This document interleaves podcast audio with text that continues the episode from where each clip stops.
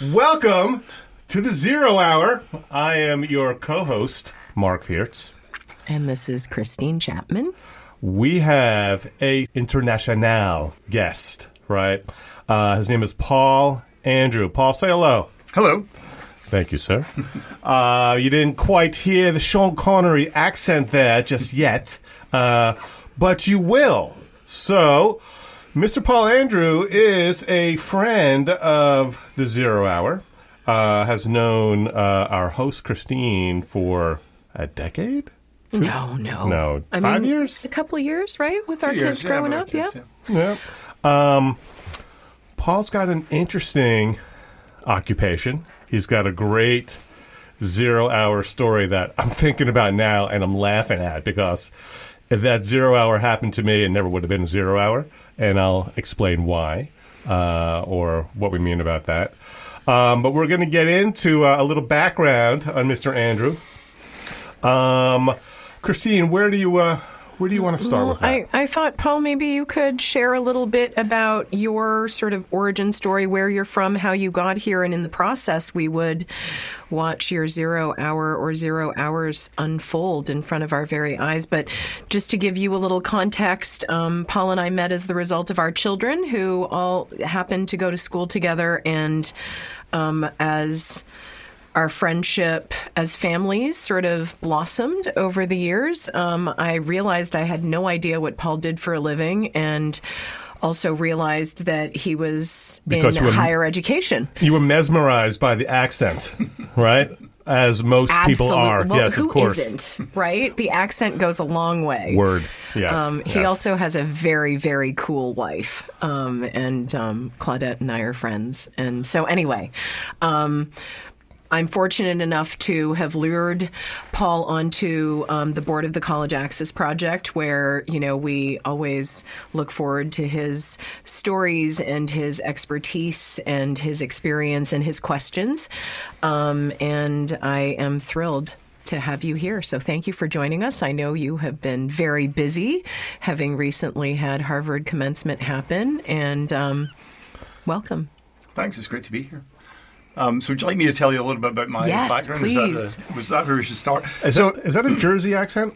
Is that, is, is that from New Jersey? uh, it's from North Jersey. Yeah, that's right. Nice. Um, so, I'm Scottish. I was born uh, in a town called Paisley, which is just outside Glasgow. It's a, a, a town that um, at one time actually was pretty prestigious. It, it was where the Paisley pattern or Paisley print originated from. Really? Yeah, uh, it was a mill town, and so there were huge cotton mills in, in Paisley, and fabrics were really the uh, a big economic driver for the town. And at one point, as I say, it was very prestigious and frankly quite wealthy town, um, and large. It was very populous as well. Um, I grew up there in the um, uh, 70s and 80s, and late 70s and 80s, just to clarify. Um, and, uh, and it was a He's fun- still a young man. Yes.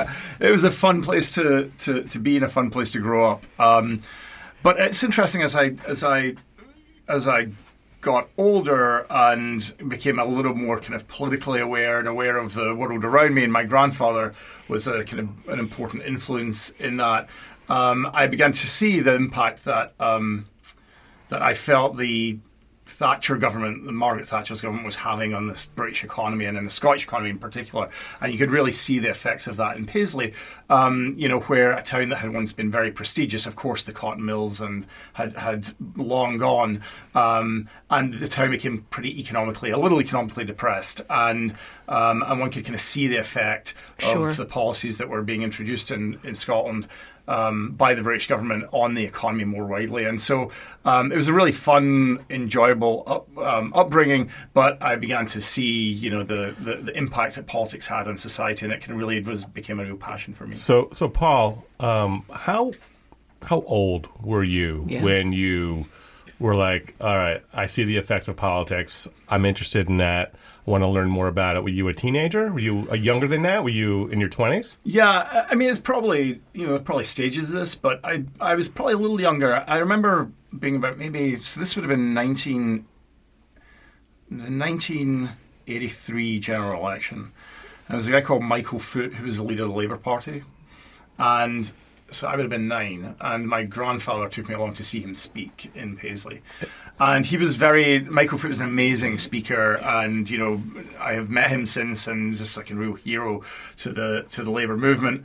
Um, but at the time, just remember thinking, like, he this crazy white hair, and I was thinking, like, this guy, this is, I have no idea what this guy's talking about, Yeah. what he's saying, but man, it's exciting, you know? Right. And so I became kind of very aware of the Labour Party around that time. Um, and then in high school, I got more, um, Was more any- aware of it. Was anyone else in your family in politics? Because your your grandfather took you to this Yeah. speech. Was was he involved? He was not. Um, I think his father had been at one point, um, but he was not politically involved. I mean, he was very aware of politics and had opinions on it, which Yeah. he shared. But Yeah. um, but he wasn't active as you know as um, as someone in politics really. I would say. Okay, and I'm just going to fast forward a bit for a second. Do you remain to be the only Andrew that's involved, or has political aspirations, or had political aspirations? Well, I neither had nor have political aspirations, Okay. just to be clear. All right. Um, I have worked in politics and in government over the years, and um, and I found it very rewarding. I see it as a real public service um, calling, and I I really appreciate and value people who. Um, People who are involved in politics, whether you're elected or whether you're serving in another capacity. Um, but yes, I think I am the only member of my family who has been involved in that. Um, Nice. In that sort of world. The other members of my family are far more accomplished at more important things. Than I. That's so funny. Humility at its best, folks. Seriously, Paul. Um, you know, Paul, it's interesting. You you speak about being nine years old and being aware of the impact of politics, right? I think about our kids or kids who are growing up today, and I don't know that kids at that age are even exposed to any level of comprehension Fortnite at nine years old. no, but, but know? I wonder. But but I think there are certain families that that would.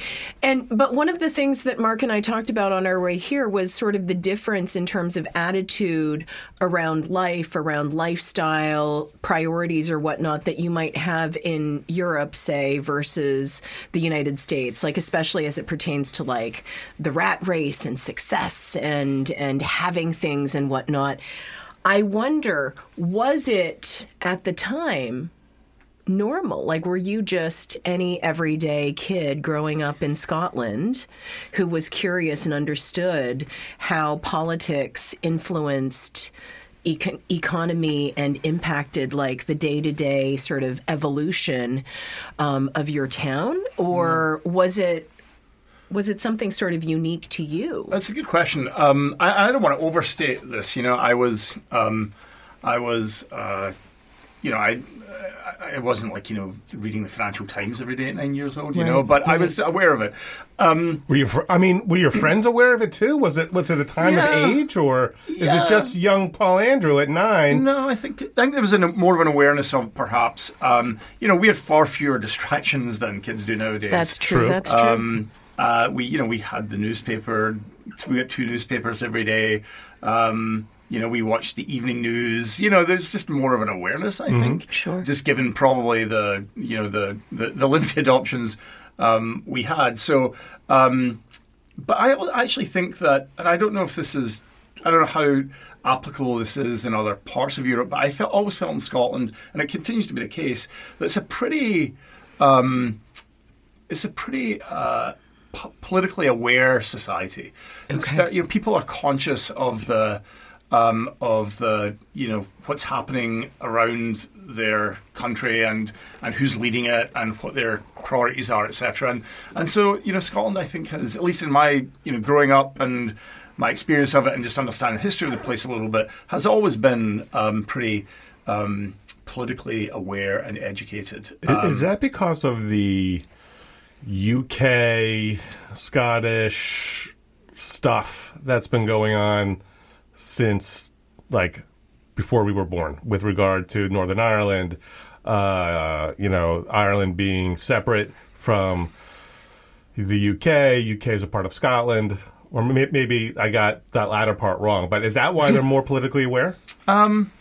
It's a good question. I don't know. Um, certainly, that's part of it. The relationship between Scotland and the rest of the United Kingdom has, you know, long been a for centuries been a, Yeah. an important um, an important issue and a matter of debate, and still is to this day. Um, and so that's certainly part of it. Um, and you know, and I think it's interesting that you know when I was I worked in the Labour government in the late nineties and early two thousands, and you know the the proportion of members of the cabinet who were Scottish was just really high, and I just there was Scotland has always produced these really exceptional political figures, people like um, like Gordon Brown and Donald Dewar and Robin Cook and George Robertson and John Smith and just these remarkable um, leaders in the labour movement. And um, so I think there's, there's something in the water, I guess. I don't know exactly what it is, but Okay. there's something there. Scotch in the water.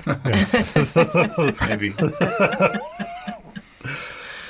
So let's talk about the moment, right? So when when when we were prepping, um, you had a few moments, but man, I hope you talk about the moment at at your at your childhood home because it kind of it's funny, right? And Yeah. and it kind of cracks me up because as I said by starting the show, uh, you never would have been doing what you were doing if it was my family who picked up the phone, right?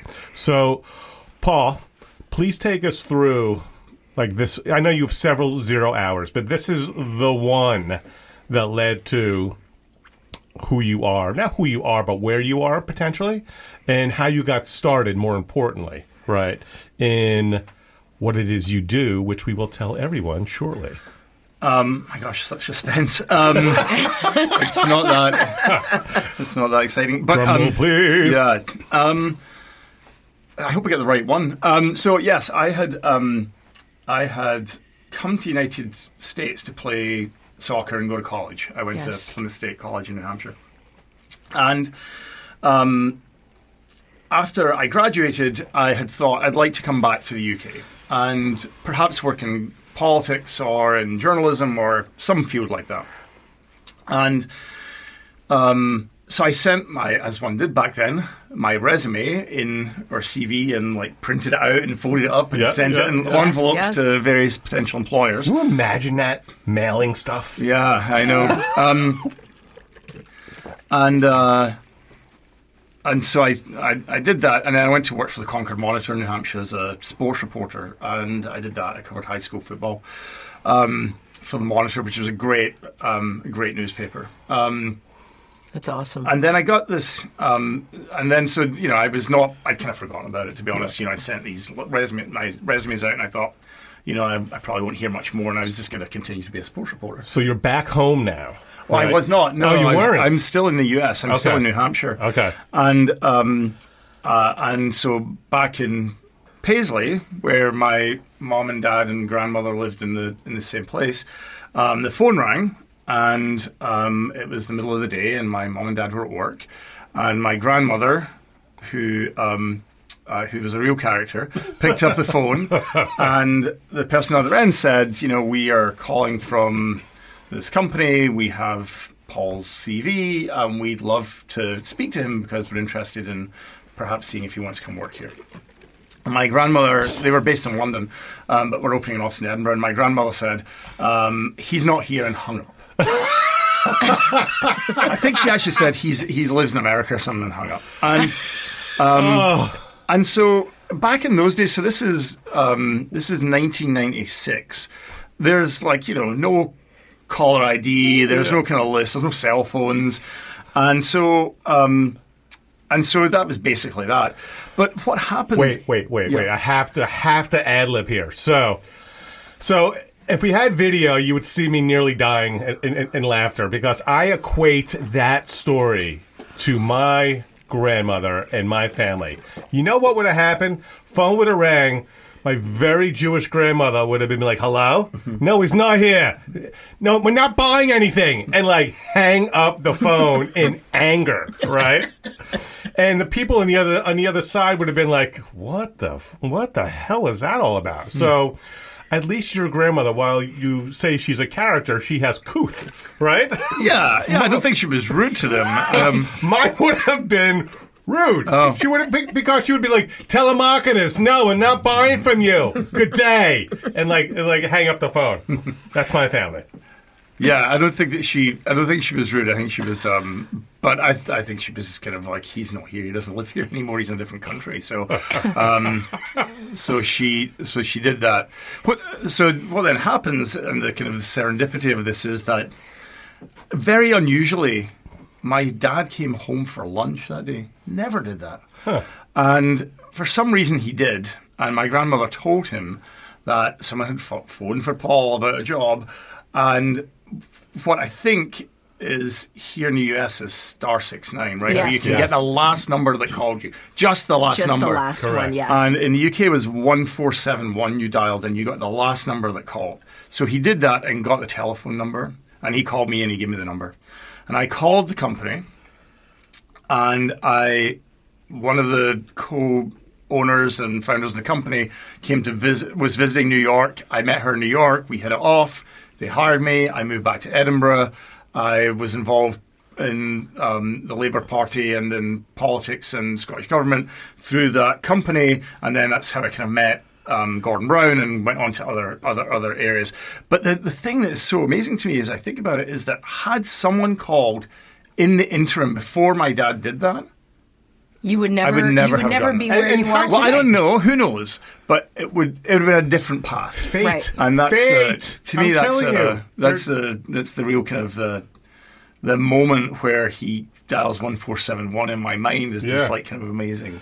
Do, do you happen to know? You, you may not know this, but what the how how long it was between when when Grandma hung up and your dad dialed 1471. one four seven one? Was it hours? Was it a half a day? I Was have it no idea. I have no idea. I mean, I guess if he'd come home for lunch, it was probably you know Couple five hours. hours. But But uh, still, but yeah. So or had he not come home for lunch and someone else had called, or had she not told him? Like And he knows? never comes home for lunch. I know, that was very strange. It's fate. Yeah, I believe be. in fate, in kismet, and these things happen for a reason. Maybe That's Maybe. awesome. Yeah, no, it was a, it's certainly a it's a sliding doors moment for sure. it is a sliding door.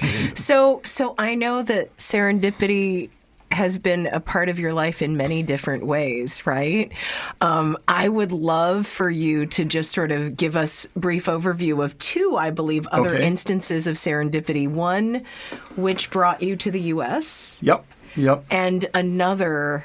Uh, introducing you to a date. Yeah, yeah. So, um, uh, so the date, my um, so when I came to Plymouth State, I played soccer there, and there was a semi-formal coming up, and the um, and so I needed a date, and I didn't have one, um, and I was uh, I just turned eighteen, I think, and um, so the I I said to the the person at the in this cafeteria at Plymouth State who kind of swipes your card, I need a date for the um, the semi formal. And Shirley, which was her name, Shirley. said, "I have got exactly the person for you," and um, because she said. This girl plays the bagpipes, and, She plays. and therefore, obviously, this would be the perfect date for me. Um, so, um, and we did. So she, we eventually introduced ourselves to each other. Um, Claudette Lazat, her name was then. Does she still play the bagpipes? Uh, I don't know if she she can. I'm sure if she really tried, but she's Do not done it for a play long. the bagpipes? I do not. No, Okay. no, definitely not. Um, and uh, and so we went to semi-formal, and uh, we, you know, we started dating maybe a year or so later for more formally. But um, and uh, we've been married for 20, 20 almost twenty three years. Nice. And who would have thought, right, to ask the Shirley. cafeteria lady named Shirley Yeah. for a date Yeah. Who would ultimately become your life partner, the Right. mother of your children. Like amazing, right? Right, That's right. so cool. Yeah, no, that was a that was definitely a a, a, fateful request. Um, And that she knew, like Yeah. she plays the bagpipes. Yeah, She's she had seen Claudette play at the New Hampshire Highland Games or something. I don't know if Claudette's ever forgiven her actually for introducing us, but um, but that's a, another story. On the um, on the coming to Plymouth State, that that is another kind of uh, another moment, and I think this is really where I think Um, you know, and all the credit goes to my parents for kind of in a whole kind of range of levels, but thinking about um, my brother and I's lives beyond, um, you know, beyond the environment we inhabited, and um, I got a. My mom was a secretary in a school. That's what they called them back then, um, and um, they a, a message or a letter had been sent to the school by someone I totally forget who, and I don't even copy the letter, saying if your child or son is mainly is I think just boys. It was addressed if your son back then um, is interested in um, playing soccer in the United States. You know, I've got some contacts, and it wasn't directed to any particular person. Just like send this out around the school, Yeah, you know. yeah. And so my mom saw the letter because she was a secretary. She got the mail, and she snagged the letter. And I'm sure she maybe made a copy or something. I don't know. Sure never actually told me, but I hope she did. Um, and, and shared it more widely. But she snagged a copy for me at least, and brought it home. And um, and I was kind of really intrigued by this idea, and the idea that she, again, you know, at the time you don't think of these things. I was probably 17 at the time maybe late, maybe 16 turning 17 you don't really think of in that moment but you know the the idea that she had that this was a this could be a real path for me and something i might find interesting um, was such a kind of consequential thing for her to think of in that moment Right, about right. here's I'm going to bring this to my 16 17 year old son who might go to a different continent um, as a result of what I'm about to do here but um, and so such credit for that I, I just I you know I think Yeah. about that a lot and um, and so I did. I wrote again mail these letters off to the guy. You know, the guy. I wrote to the guy. He sent some brochures. I sent some, you know, my Applications or applications whatever. or Yep. I think it was a letter at that point. Um, I had no concept of the application process in Right. the US. I mean, I'm a first generation college student. I had no idea what it was like to apply here. I had Yep. applied in the UK to Glasgow and Edinburgh and Aberdeen and those universities, and I was going to go there. I'd been accepted to those places.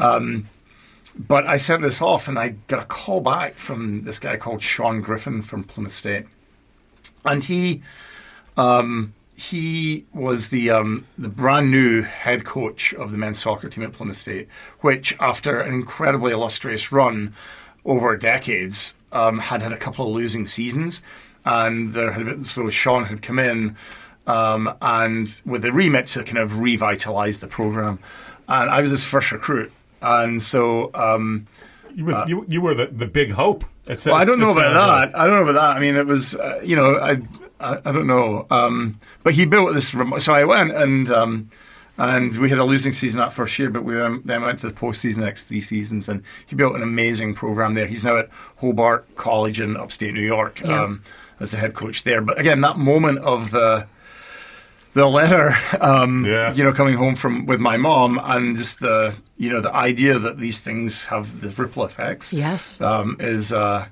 is pretty um, uh, serendipitous, I guess. To use Paul, question. Um, are you the anomaly of your town and of your friends in Paisley to, at nine years old, be interested in different things, and then as a young teen, Be willing to leave. be willing to, or was that a thing in Paisley, in Edinburgh? Right. Yeah, well, Or- Paisley and Edinburgh are different sides of the country. correct. so- All right. Correct. Um, I'm I'm an American geography oh, rat. Yeah. All right. um, I don't know. I don't. I wouldn't say that. Um, I think that there, you know, schools were great. Um, people get, you know, good educations. Um, lots of people in my school went on to great careers. uh, I'm sure. Yeah. Um, and you know, the- and and that's only that by that one metric. I mean, you know, life is more than careers, obviously, and so um, you know, so I don't think I'm anomalous in any way at all. I think I'm just you know, Normal. one just of Yeah. just yeah, one a of path that was given. That yeah, exactly. to you. You know, it. exactly. I mean, I'm a big believer in that. That you know, if you see an opportunity and Yeah. it presents itself and you're open to it, then then that's good. And I think that that happens to everyone in different ways. And so I don't think there's one particular path. So, Paul, there are two things that I wanted to chat about as well because I know that you now work at Harvard Yes. and that you have a pretty big, you know, position, um, and that that means that you have to deal with the public or the messaging or, or whatnot that comes with all things communications.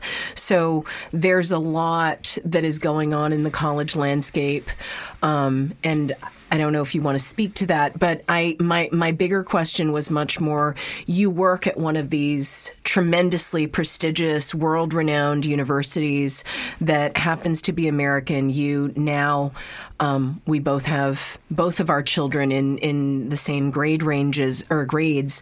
Um, as I am, you are going through the process with your student in an unbelievably rigorous climate landscape where, to be quite honest, on many levels, like your child, my child, we're not going to qualify as minorities in a time where that might be desirable, where we're all looking at schools where for our children it's going to be so much more competitive than it has been for us. I know that we've talked about visits and how you felt going through the process of visiting and looking at these wonderful places, but how do you feel as you get ready to support your students going through the process and understanding that they're like, it's killing me and I do this for a living with other people's kids, you know? Yeah, well, you're you're probably much better positioned to speak to this than I am, to be honest, um, given your work and your experience in this area. And it's it has been interesting for me to um, to go through that process with our eldest son to to go on these visits. And the idea is to try and there are so many great institutions and so many great educations that are available.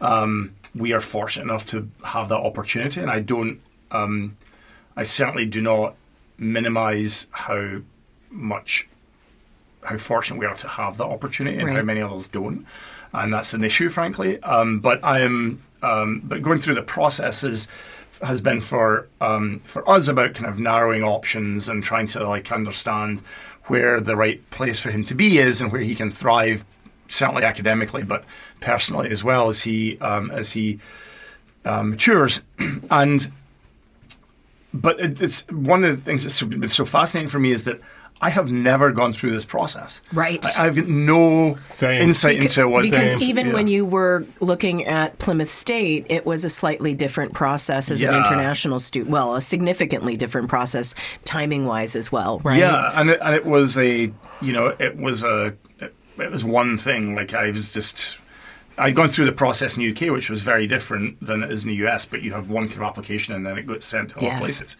Um, but the but Plymouth State was just one thing. I just you know I sent a letter, they sent me a form, I filled it out, and basically I was in. From what I can recall, um, and and this so going through this process with him has been as much a learning experience for me as it has been, I think, for him. And um, and so yeah, it's it's all very alien to me, but um, but I'm hoping that we'll get to a place where he can he can do well. And as I say, I think that we're very privileged to have the opportunity to do that. And um, and he and he will. He'll do fine. And I He- think that he'll do great. one of the things that I really felt about my own experience is that you know I mean Plymouth State is not uh, Plymouth State uh, is not a kind of natural path to you know a career at Harvard, for instance, right? I mean it's a small um, state institution in the White Mountains, New Hampshire, um, that has some really great majors, etc. But um, uh, but I always felt that you know the more you kind of put into it, the more you get out of it, right? Yeah. And that's I think true of whether it's Plymouth State or Harvard or anywhere else. Um, you know, the student it, it brings a lot to it. It's kind of you know you get you Yeah. you get out of it what you put into it, and um, and so the best students um, at Harvard, and they are remarkable. Um, are giving their all to it and um, and really exploring and discovering both themselves and the institution and their their field of study, and that is true at institutions in every part of the every part of the country. I'm pretty sure. So um, And and I think there's a favorite quote that you may have that you had mentioned during our prep session that sort of like goes hand in hand with what you what you have just spoken about. Um, oh, maybe I. y- You mentioned the idea of a favorite quote, and I actually, um, uh, and I, I'm kind of, I'm slightly embarrassed. I probably don't have one, um, but um, I, there is this quote that Bill Belichick has, who is the coach of the New England Patriots, Um, for those listening overseas, um, and he um, he is this, he's a, a a fantastic football coach, but a kind of a A philosopher a, as leadership, well, yeah, and a leadership guru, and Yes, lots of things. And he, but he has this quote. He says, "The more you can do to his players, the more you can do, the more you can do." And the idea there is that if you are versatile and show that you can do something, we'll give you more playing time, or you know, you'll get more. Um, you're you'll get a longer contract, or whatever it might be. And the idea that you're being open to doing things and to see those as not as not limiting, but actually as pathways to new things Yes. is, I think, what he what he captures it. But I did ask um, Rory, my um, son, about the um, about his favorite quote, and here's one from Buddha, which is, "Do not dwell on the past, do not dream of the future, concentrate the mind on the present moment." And so, I guess I'll use that as my favorite. one I love you that it. quote. Nice. Yay, Rory. You know, it's uh, I, th- I think not that I think I, I feel that kids in college today are so much more prepared for the outside world, and and and understand themselves so much better than we did, or than I did certainly at, at that age. When I was when I was in college. I was trying to figure out where the next keg party was, right? Mm. I wasn't trying to solve for social causes. I wasn't trying to start my own business. I was living the day, right? And really, not that I didn't care, but wasn't smart enough maybe to think about the future, right? Or a week ahead. Oh, if I was thinking a week ahead, I'm like, oh, what am I going to have for dinner, right? Like, I think today's youth are so much more prepared, and maybe that's because they have access to information a lot greater than we do. Or maybe it's because they're just generally more in tune with their surroundings. When I don't think I was. Like, even my daughter now, who is way smarter than I could ever be, right, is talking to me about things. She wants to be a forensic scientist. I'm like, what? I'm cool. like, yes, do Yeah. it. Awesome. Go to Harvard. I know a guy. you know, Admissions is not in my remit. I'm sorry. I got I got people, um, but you know it's it's incredible. Um, like the talent that Paul and Christine, you guys speak to every day. It's like I talk to some of these kids by osmosis through you, Christine, right? And it's uh, it blows me away, like the the level of just thought and thinking and process and how they view the world. That is completely different from my time when I was that age. My two cents. Yeah. USD. Yeah.